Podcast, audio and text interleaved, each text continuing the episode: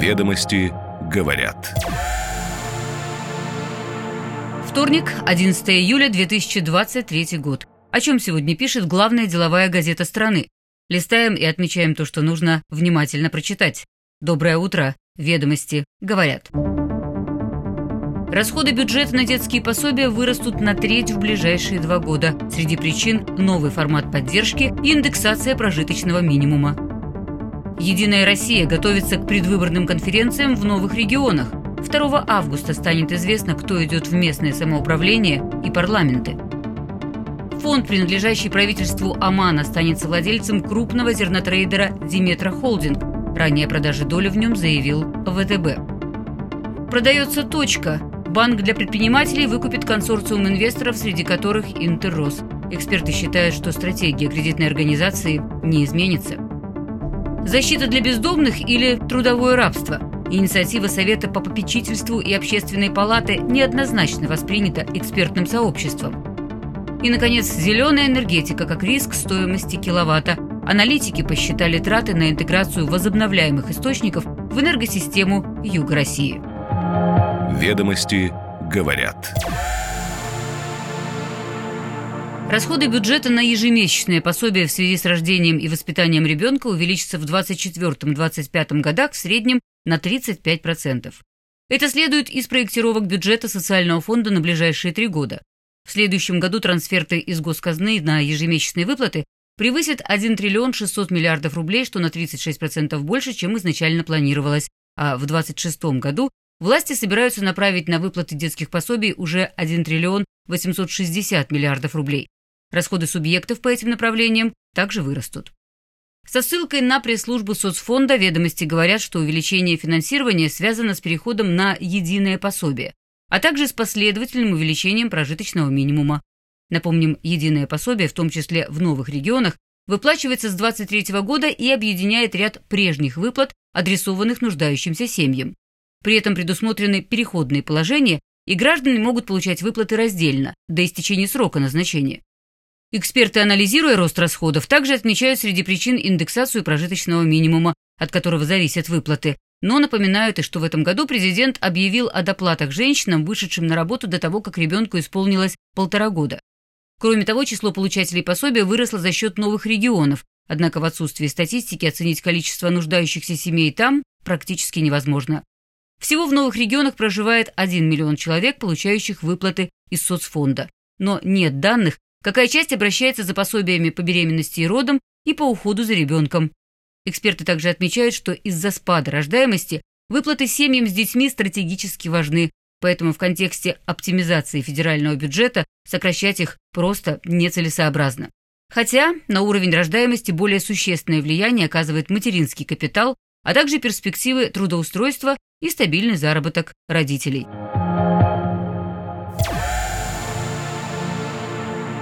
Единая Россия планирует 2 августа утвердить списки кандидатов на выборы в новых регионах. По словам источника ведомости, близкого к администрации президента, во всех четырех регионах компания партии стартует единовременно, что объясняется вопросами безопасности. При этом, по словам источника, компания не будет финансово затратной. Главная задача сейчас – провести выборы. Закон, позволяющий проводить голосование в новых субъектах Российской Федерации даже при введении военного положения, был принят в мае. Поправки дали возможность также сокращать сроки избирательных действий. Выдвижение кандидатов в ДНР, ЛНР, Херсонской и Запорожской областях начнется не в начале июня, как в целом по стране, а только 24 июля и продлится до середины августа. При этом собеседники газеты из «Единой России» отмечают, что если военная ситуация ухудшится, то выборы не будут проводить только на конкретной территории, а не во всем регионе. Выборы в местное самоуправление и в парламенты пройдут только по спискам.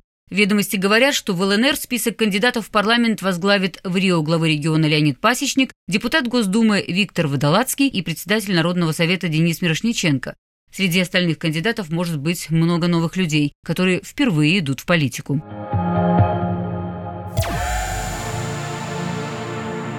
Фонд Southern Sea Investment LLC, принадлежащий правительству Омана, войдет в состав владельцев зернового инфраструктурного холдинга «Диметра».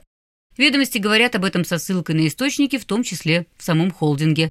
Однако какую долю получит оманская компания, не раскрывается. Ранее глава ВТБ Андрей Костин сообщил, что банк вышел из зернового бизнеса, а у него там было около 45%, но кому и за сколько продана доля, не раскрыл.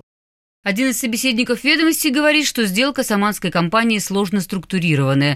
Southern Sea Investment не прямой покупатель доли ВТБ, а якорный инвестор, один из покупателей доп. эмиссии, который проводит зерновой холдинг. Источник также утверждает, что российские владельцы по итогам доп. эмиссии расширят участие, но доли раскрываться не будут.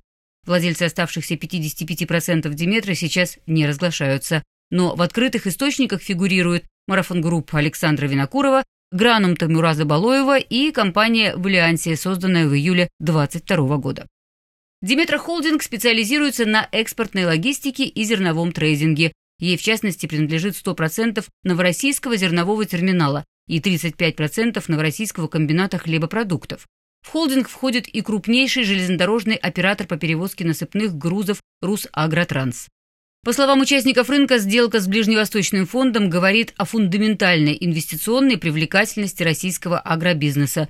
Для новых партнеров это стратегический ход к обеспечению продовольственной безопасности своих стран, хотя финансовая привлекательность подобных инвестиций тоже играет роль. Эксперты отмечают также, что оманские инвестиционные фонды ранее официально не инвестировали в Россию. Впрочем, они и не раскрывают информацию о своих сделках, в отличие от других стран Персидского залива.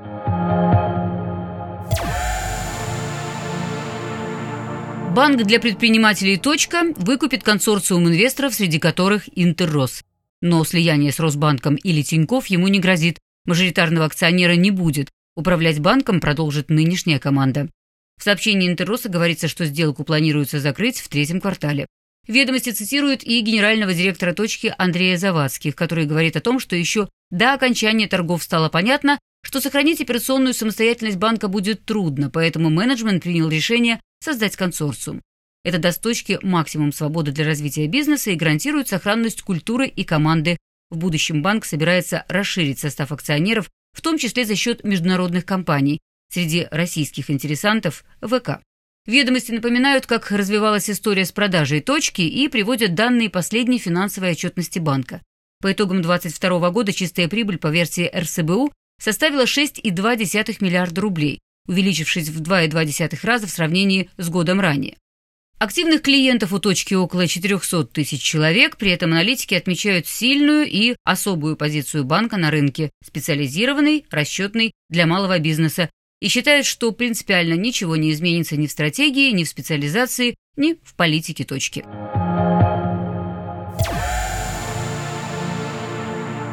Совет по попечительству в соцсфере при правительстве и Общественная палата предложили выявлять бездомных людей, идентифицировать их с помощью полиции и проводить трудовую реабилитацию.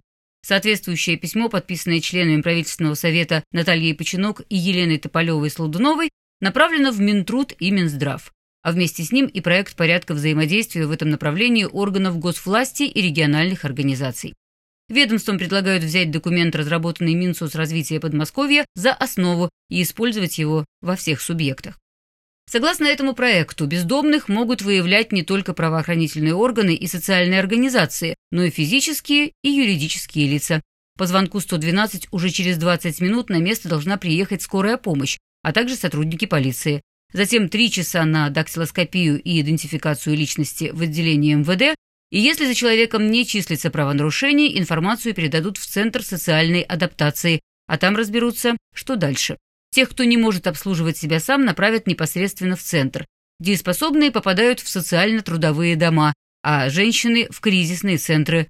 Бездомный, впрочем, имеет право отказаться от помощи. Наибольшую обеспокоенность экспертов вызывает фактическая легализация трудовых домов. Часто они существуют в так называемой «серой зоне», плохо регламентируемой законом. Правозащитники говорят даже, что это форма трудового рабства, когда человек работает за еду или проживание. И выйти из такой системы сложно. Отказываясь работать, человек опять оказывается на улице. Не поддержали форматы, предложенные Починок и Тополевой-Солдуновой, и в Минтруда, поскольку трудоустройство граждан возможно по их желанию в соответствии с нормами Трудового кодекса.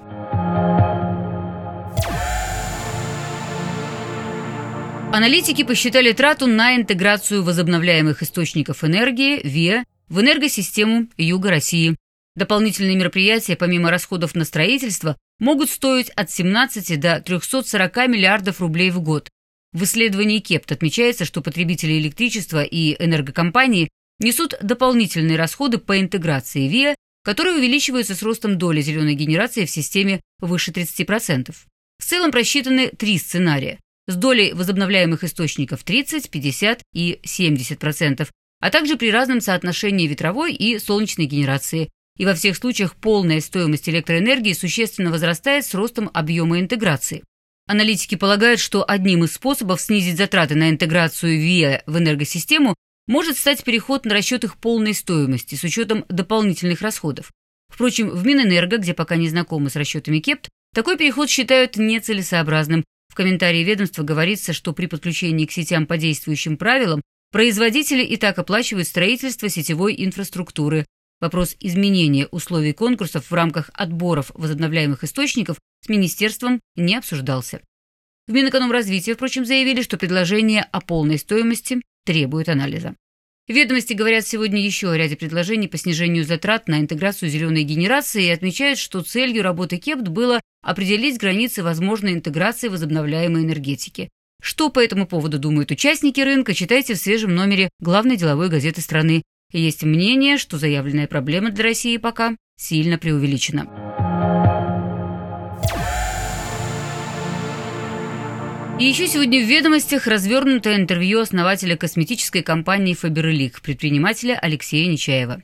С 2020 года он осваивался в новой для себя роли федерального политика, а с 21-го, когда его партия «Новые люди» прошла в Госдуму, еще и в роли руководителя думской фракции, которая пополнила привычный наблюдателю набор впервые за много лет. Нечаев готов выставлять кандидата на президентские выборы 2024 года, фамилию не называет, при этом на отрез отказывается прогнозировать, как изменится настроение людей и ландшафт в охотном ряду к 2026 году. Но очевидно, что в нынешней Госдуме он вполне освоился и теперь с трибуны готов объяснять коллегам, что нужно бизнесу, и наоборот в кулуарах применяет предпринимательский опыт. В интервью «Ведомостям» Нечаев рассказал, чему научился за два года работы с корочкой депутата Госдумы. Это нужно внимательно прочитать. «Ведомости говорят». Каждое утро по будням «Ведомости говорят». Вашему вниманию краткий обзор свежего номера главной деловой газеты страны. Остаемся на связи. До завтра.